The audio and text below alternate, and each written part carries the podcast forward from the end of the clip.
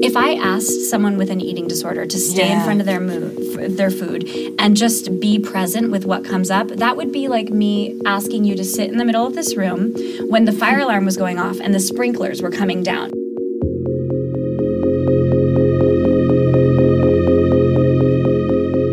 Hello, you're listening to the Inside Out Institute podcast. My name is Steph Boulay, the host of the podcast, and this is our second episode, so welcome. Inside Out is Australia's first national institute for research and clinical excellence into eating disorders. If you're keen to find out more about us, jump onto our website, insideoutinstitute.org.au. Okay, so in this episode, we're speaking to US expert Dr. Stephanie Knatz Peck from the University of California about anxiety and eating disorders. You may not be aware, but there is a very strong link between the two. Studies indicate that at least two out of every three people with an eating disorder also meet diagnosis for an anxiety disorder. Now, anxiety is a completely normal and natural response to stress. If you're a human, you've experienced anxiety. But when the amount of anxiety that you feel becomes extreme and unmanageable, like it's out of proportion to the situation and it starts to interfere with your life, then it could be an anxiety disorder. It's a common story for people who develop an eating disorder. First came the anxiety, and then to try to alleviate and manage that anxiety comes the eating disorder.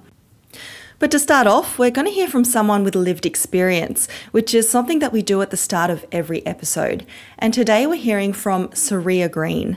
Saria had a tough journey with bulimia, which spanned throughout her teenage years. Nowadays, she's recovered and she's working as a provisional psychologist to help other people overcome eating disorders too. Anyway, she's pretty incredible. Here she is. For a combination of reasons, I started to feel like I was unacceptable or how I looked was unacceptable. And then I think the big trigger was uh, my mother was diagnosed with cancer. She's doing well now, uh, which is great. But I think because I'd been brought up to really not ever like acknowledge my feelings, especially any negative feelings, um, I didn't really know what to do with that or how to process that. And at the same time, sort of noticing changes in my body and feeling like those changes weren't okay, I thought that if I could lose some weight, change the way my body looked, then maybe I would feel better about things and my life in general, which of course um, wasn't the case, but that, that is kind of how it, uh, how it reels you in. So from that point, I started quite heavily restricting my intake. I was, yeah, basically starving myself, but then fell into this pattern of like binge eating and then um, purging to compensate. Um, it sort of continued to a point where I was uh, hospitalized due to some pretty major health complications from my eating disorder. And, and that experience in the hospital was a really scary moment for me and a bit of a wake up call for me. And at that point, I was there for a couple of weeks and started to learn how to feed my body normally again. Beyond that, some things that helped me moving forward were being honest and open about my feelings. Um, I think a lot of the time, try to push down emotions that I couldn't understand or couldn't tolerate really underlied my eating disorder. So, learning how to manage those has been really helpful. One of the big things that I, I didn't recognize for a long time was anxiety. When I left the hospital and I started getting treatment for both my eating disorder and my anxiety, I learned a lot of anxiety management techniques, simple things like learning how to breathe through things and recognize when it comes into your body and know that it's not going to stay there forever and you can ride that wave until it comes down. So it was really the post meal anxiety that was really hard to tolerate. I guess like all the voices that get into your head around like like you've you've done the wrong thing, you've eaten too much, you're a failure, all those kinds of thoughts that come in were just really brutal. And physically, I would feel it as well in my chest and in my stomach. And um, learning how to separate those feelings from feeling full was quite helpful. One thing that really helped me is finding things to distract yourself. Anything that you can do that will make you sit with that feeling until it subsides, because it will subside. And so, a lot of things that I did were really simple, like straight after dinner, I'll watch a movie with my sister, or like I'll do something for this like 30 minute to one hour period after the meal where I know I'm gonna feel really anxious. The life that I have now um, is so much more full than it was before. I feel so much better in myself and so much better in my relationships with other people than I did when I was unwell. You're listening to the Inside Out Institute podcast, rethinking eating disorders from the inside out. Our guest today is Dr. Stephanie Knatz Peck, a clinical psychologist, researcher, and program director at the University of California, San Diego. She specialised in anxiety and stress management before she transitioned to eating disorders, so she's the perfect person to talk to about this, frankly, massive topic one would be remiss to talk about eating disorders without mentioning anxiety. They are such a fundamental um, problem. About two thirds of people diagnosed with an eating disorder have had a lifetime diagnosis of an anxiety disorder. So that's about, you know, that's a large percentage of people who have that struggle with both anxiety and an eating disorder. It's Huge. Huge. So why? Yeah, so that's that's really the hundred dollar question, and really what it is is that it we it appears that people with eating disorders and anxiety disorders might have shared vulnerabilities. When we think about eating disorders and why they develop, is we have really really strong evidence to suggest that these are biological based illnesses. But we do know that there is a genetic a heritability factor in eating disorders, and that there are biological predispositions that sort of predispose someone to developing an eating disorder. And what we found is that those are actually expressed as personality and temperament traits, right? So yes. yeah, so all of us are born with a specific personality, and the personality and temperament traits that we see happen in eating disorders are ones that overlap with anxiety. So those are things like having an- what we call like anxious trait. So it doesn't mean you necessarily have an anxiety disorder, but someone who tends to be sort of wired to be a bit more of a worrier. Yes, right. Yeah. So it's not like interfering particularly with your life, but Exactly. You're, you're, stress head. Exactly. I mean, that would be like the easy way to put it. Okay. So we call that an anxious trait. And it just means that these are people who might tend to be a little bit, worry a little bit more than the mm-hmm. average. And those are not yeah. necessarily bad things. In fact, those might be good things. High obsessionality is another personality trait that might predispose someone to both an eating disorder and specific anxiety disorders. Okay. And what that means is that people who tend to be really focused on the details, who are really able to pick out what might be wrong, whereas most of us see like all the things that are going well or something looks fine, like these are the highly perfectionistic people too. Right. And so once the eating disorder onsets, do you find that the anxiety just multiplies or increases? Yeah. So I mean, it's it's a bit of a um, double whammy because there might mm. be you know these anxious traits that predispose someone to developing an eating disorder. Once you develop an eating disorder and perhaps let's say you're restricting your food your body weight decreases there's a whole bunch of things that happen physically right that mm. might actually make anxiety worse. And it's almost like these personality traits or these characteristics get exaggerated through semi-starvation or starvation. So we people see people who sort of struggle with just feeling consumed all the time with overthinking they mm-hmm. can't get their mind off of things. They feel really stuck. They feel really, really anxious, obviously, around food.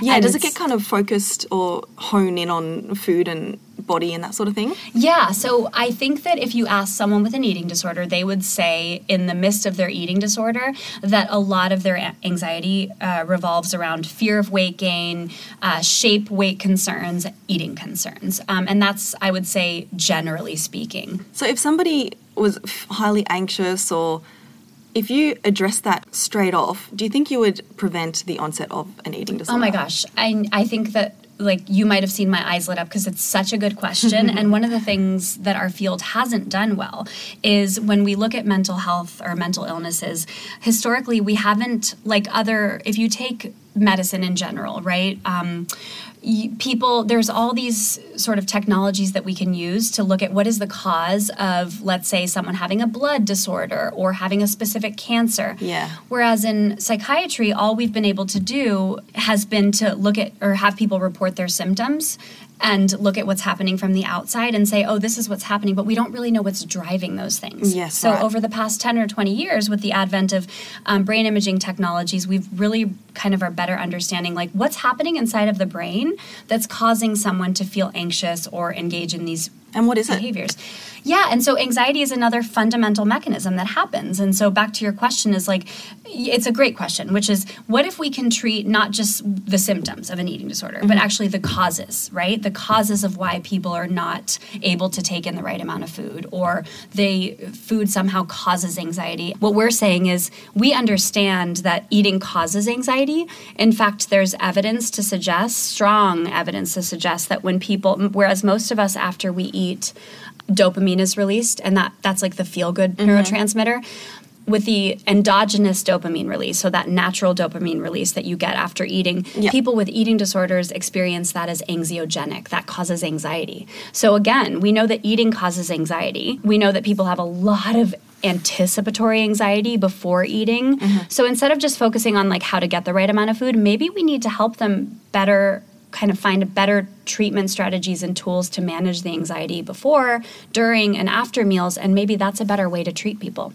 And in your experience, what sort of strategies are the best? There's a few things. One of the premises of um, we're talking a lot about personality traits, right? And what we know is that personality traits are stable over time. So if you're someone who has been told your entire life is sort of like go with the flow or you know like Yeah. high like tightly wired, we don't really think nor in like to this day and age we don't have any treatments that have been proven proven to change per- core personality features So they're there, you're stuck with them. kind of and actually st- being stuck with being perfectionistic a little bit obsessive maybe highly anxious we don't see that as a bad thing. We know that people who recover from eating disorders go on to be quite successful. And so uh, back to what you were asking is so That's- how do you that's treat actually that? that's so incredible because they're so I guess stigmatized.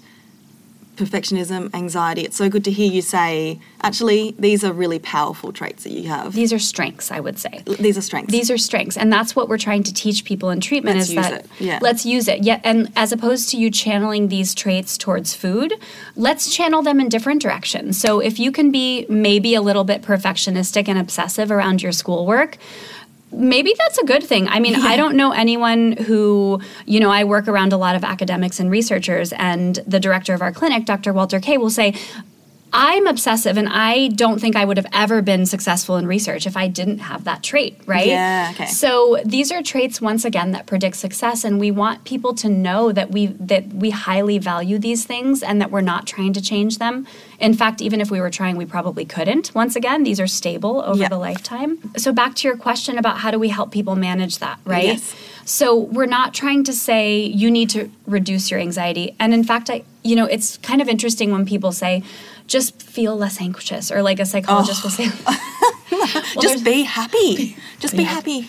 right or chill out. That's obviously the worst sad. one. Don't be sad. Chill out. Oh man, that would trigger a reaction, won't it? right just calm down but even us psychologists who sort of feel like we can find these sophisticated ways to help people quote unquote manage their anxiety Yeah. there are certainly tools that we can help people manage their anxiety but if you understand what anxiety is biologically and evolutionarily anxiety by nature is designed to get our attention so you know back, way back evolutionarily when we were cavemen we Mm-hmm. needed to have this response and our brain routed to worrying about something in order to escape danger Yeah, and or else stay we alive would be eaten by a bear. Exactly. And so it's a little bit funny to sort of go around saying that we can just tell people not to be anxious, right? What we can do is help people reattune or reattend to different things. So one of our primary strategies for managing anxiety is helping people learn that, you know, anxiety happens in a certain part of the brain. It's like the front part of the brain, which is mm-hmm. in particular in eating disorders, there's a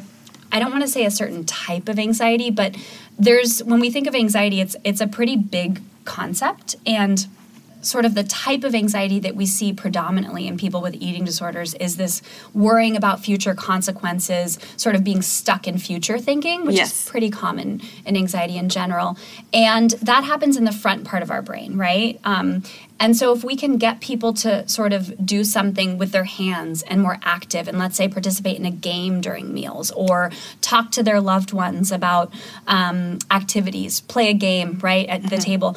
Actually, what we're doing, it seems simple, but what we're doing is we're actually reattuning energy from this part of your brain, which is, you know, responsible for generating that type of front, anxiety, yeah. to a different part of the brain. It's so that seems so opposite to what everyone's saying, like mindful eating, like eat in the present, li- look at your food, blah blah blah blah blah. But I guess for eating disorders, especially people who have eating disorders and anxiety, it's a it's a different message, isn't it? I Different mean, approach. again, you just like hit the nail on the head. And, you know, if we're really looking at the literature and what we understand to be true from a brain perspective around the way anxiety works and functions and the mechanism that causes eating disorder behaviors, if I asked someone with an eating disorder to stay in front of their mo- f- their food and just be present with what comes up, that would be like me asking you to sit in the middle of this room when the fire alarm was going off and the sprinklers were coming down and just be just like be cool yeah, the it. highest threat. right situation. And that might be a skill that one should develop later in life, but when yeah. we're So do you approach that later in therapy? Yes, we do. Okay. But in the acute phases of illness, where we're trying to get someone to eat their food, maintain a healthy body weight, stay alive. Stay alive, we want to be using skills that will assist them and are most effective with getting through a meal. Mm-hmm. There was actually a really small study that was done where they looked at you, those two strategies. Do you can you use distract before a meal or do you use Okay. mindfulness before a meal Yes. and what helps people consume more calories? And they found that distraction techniques ended up helping Wonderful. people consume more calories. Okay, so just put your Netflix on. That's right. So what about people with binge eating uh, problems? Good point. Yeah. What what sort of technique can you use for that? Yeah, so, you know, again, I should have said that when I'm talking about these underlying mechanisms, I was really mostly focused on speaking about anorexia, to Yep. some extent bulimia, but binge eating, you know, the mechanisms that drive the disinhibited eating behavior are quite different in binge eating.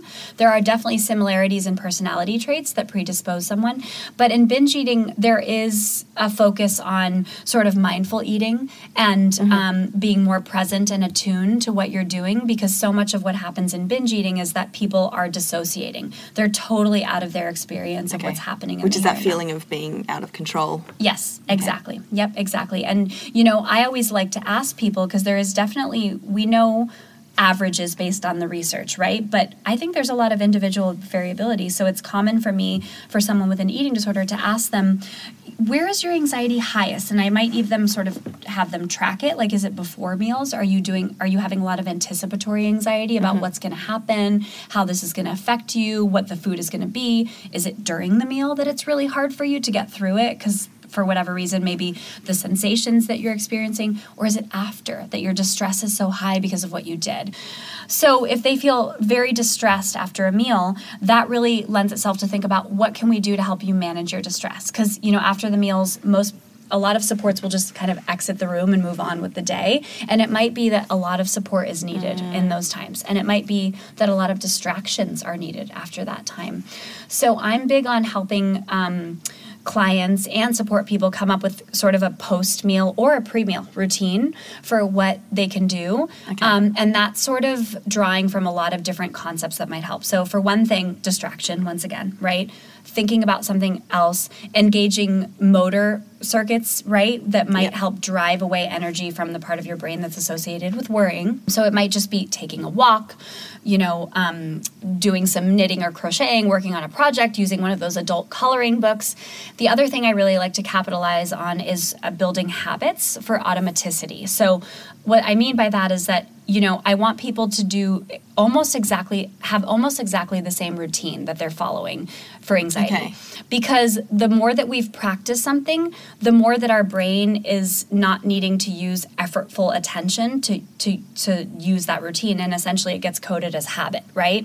And habit is associated with automaticity, which is anxiety reducing by definition. So I always like to tell people, and I tell this to my clients if you've ever seen professional athletes, they have strong routines that they're doing before professional meets or Okay, yeah. professional competitions. And we're kind of trying to use that same technique in um, people with eating disorders. What if the anxiety is just too overwhelming and you just can't get focused off the meal that you've just eaten? I think that's huge, and I, I would I would I do not want to sit here and say this will always work because if you're you know on a scale of 1 to 10 10 being the highest anxiety Yeah. 10 it is very hard to intervene at a 10 really hard to intervene so a lot of what we're focused on doing is setting these strategies up so that people are avoiding getting to a 10 Okay. because the truth of the matter is is I don't want to sit here and feel so disconnected and say oh well you know just distract if you're at a the 10 reality is that it's really hard to do. really hard. And I think that it's important to say that because that alone is validating, right? Yeah.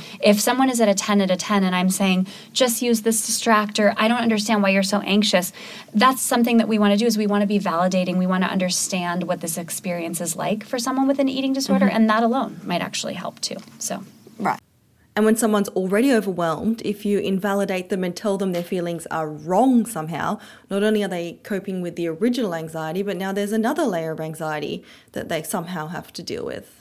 the other thing I'll just to add to that is Mm-hmm. if you are if you know that eating always causes you to feel worse, then you're going to remember that and before you eat a meal, you're going to feel anxious, right? So that's where that anticipatory anxiety comes in too. Uh-huh. Um, so that might be the same for people with bulimia. Actually, my dissertation project, which I did a long time ago, did the very thing that I suggested, which was I had people track emotional experiences before binging, b- during binging, after binging, before purging, after purging. Um, and what I found and what the literature suggests is that purging has an anxiety reducing quality around it so people feel less anxious after um, engaging in these types of behaviors often which is a problem because if you're in treatment and i'm pulling away the behavior Yeah. purging which is making you feel better then you're going to feel anxious right Yes. so um, again always worth checking individual by individual but generally speaking the pattern that we see happen is that people will feel nothing while they're binge eating because they're totally dissociated. Mm-hmm. There's that process of what we call narrowing that happens where there's cognitive narrowing where they're thinking about nothing. People will talk about just sort of not even being aware of what was going on. Mm-hmm. Then they feel really anxious after binging. And that's why purging that's why they utilize Relieves purging. yeah. Right. So if we're pulling that away, it's kind of the same pattern where they're feeling anxious and we need to give them a replacement behavior and not just expect that they're going to be able to manage that since Okay. they're yeah. So the same sort of behaviors that you Same mentioned before. Yep, same sort of thing would be sort of uh, really necessary and called for. And I guess the thing that's probably difficult for a lot of people is that you appear to be recovering, Mm. but the experience of anxiety, because of the all the mechanisms, you know, coping mechanisms are being taken away, is just you know out of control. Yes. But everyone's like, "Oh, you're doing so well, you're fine," and the internal feeling is just so messy, isn't it? It's helpful when other people understand it, so they're not blaming you or thinking it's easy Yeah. or thinking this is just about control or something else. And I do this demo, which and we do that not just by talking. We have these activities that we set up where people can have these like real experiences of what it might feel like to have this anxiety. And what I show is if you're sitting in distress, let's say you have voices all around you telling you what you did was awful and you feel physically awful and your anxiety is high, Yeah. and someone from the outside is like, amazing job, you did great. How is that going to feel? Yeah. Terrible. It's going to make you feel terrible. It's almost like mocking. exactly. It's mocking. It's re- and it's also pejorative. Like it makes you feel like just like a dog. You know what I mean? People Yeah. say like, "Don't say it." It makes me feel like a dog or Yeah. just and the carer you know the person saying it's like just can't. It's so hard to understand. It's hard to understand, and that's part of what we're trying to do is help people better understand what's happening. Because if you fundamentally, if you get what's going on, I can give you some suggestions about what might work. But if you really know what's happening inside the person, and I, I love Inside Out because it's this is really what this is sort of our philosophy is like we're trying to treat eating disorders from the inside out. Yes. And if people understand what's really going on inside that's driving this behavior, they will naturally and organically be able to help in better ways. Yes. Yeah. Thanks for listening to the second episode of the Inside Out Institute podcast. Check out the show notes for links to some relevant resources and watch this space because we're planning to release a bonus episode on anxiety where we delve more into some really fascinating new research. As always, we're really keen to hear what you think, so please do get in touch. And if there is something in particular that you'd like us to do a podcast about, let us know via our website, insideoutinstitute.org.au, or message us on Facebook at Inside Out Institute. Catch you next time.